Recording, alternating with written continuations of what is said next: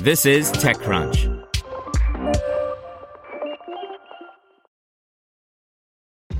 This episode is brought to you by ShipStation. You know, folks, I'm all about working smarter, not harder.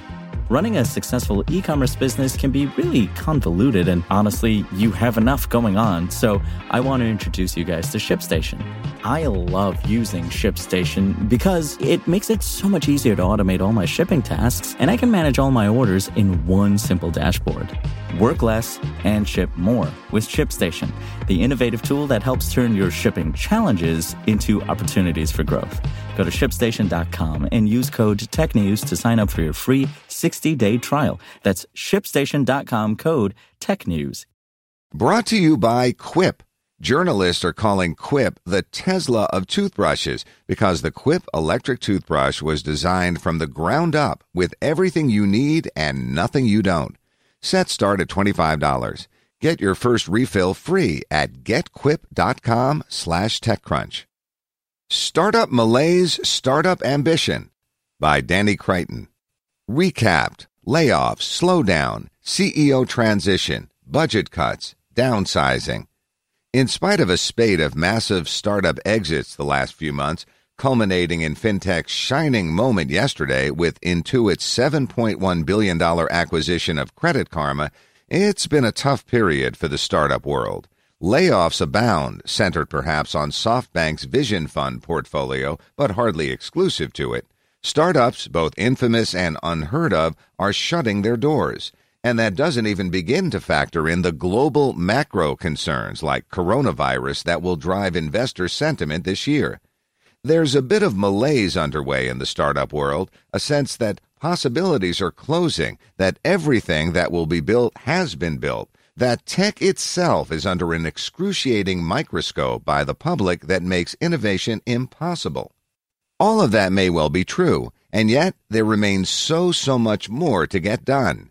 Whole sectors of the economy still need to be completely rebuilt from the ground up. Healthcare is barely digital, never personalized, and based on almost no evidence or data whatsoever. Construction costs for housing and infrastructure have skyrocketed with almost no real benefit to the end user whatsoever. Millions of people are facing student debt crises, and yet our school system doesn't look all that much different from a century ago. Climate change itself is going to eat away at more and more of the planet just as several billion more people come online, join the industrial and knowledge economies, and demand the same amenities offered in the developed world. How do we offer air conditioning, housing, transportation, health care, and more to every human on the planet? We need to 100 times the global GDP while cutting carbon emissions, and billions of people are counting on us. Within organizations, we're just beginning to figure out how design, data, and decisions work together to drive product innovation and growth. I just wrote about a prototyping tool yesterday, following up on my colleague Jordan Crook's look at what's been happening in the design world. Yes, the tools are getting better, but what would happen if a million more people could effortlessly design? Or what would happen if billions of people had access to no code platforms more broadly? What could we empower them to create? Or just take our general experience with digital products. Our phones are faster, the photos they take are at exquisite resolutions, and their svelte materiality remains superb. But do they really offer a seamless experience? I'm still syncing files, tracking emails, attempting to connect a lunch meeting to my calendar, and not dropping the details while flicking my fingers back and forth. The mundane nature of our daily software usage belies the reality that we use ridiculously elementary tools compared to what's possible even with today's technology, no hand waving required. And then there is data. The data revolution in business, entertainment, government, and more is barely in its infancy.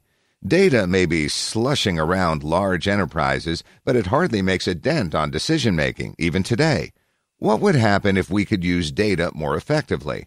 What if we could explore data even faster than today's clunky BI tools?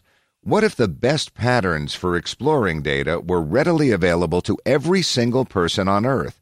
What if we could instantly and easily build best of breed AI models to solve even our simplest decision making problems? I could go on for pages and pages. From specific markets to the dynamics within communities and societies and companies to the end users and the products they're offered, we are nowhere near the end of the innovation cycle. This isn't Detroit circa a century ago, when hundreds of auto manufacturers and related companies eventually combined into a handful of today's behemoths.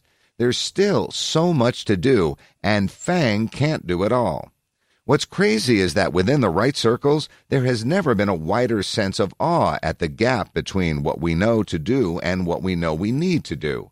There are so many unsolved challenges today worth exploring that could not only help the lives of tens of millions of people, but that could also be multi billion dollar economies themselves.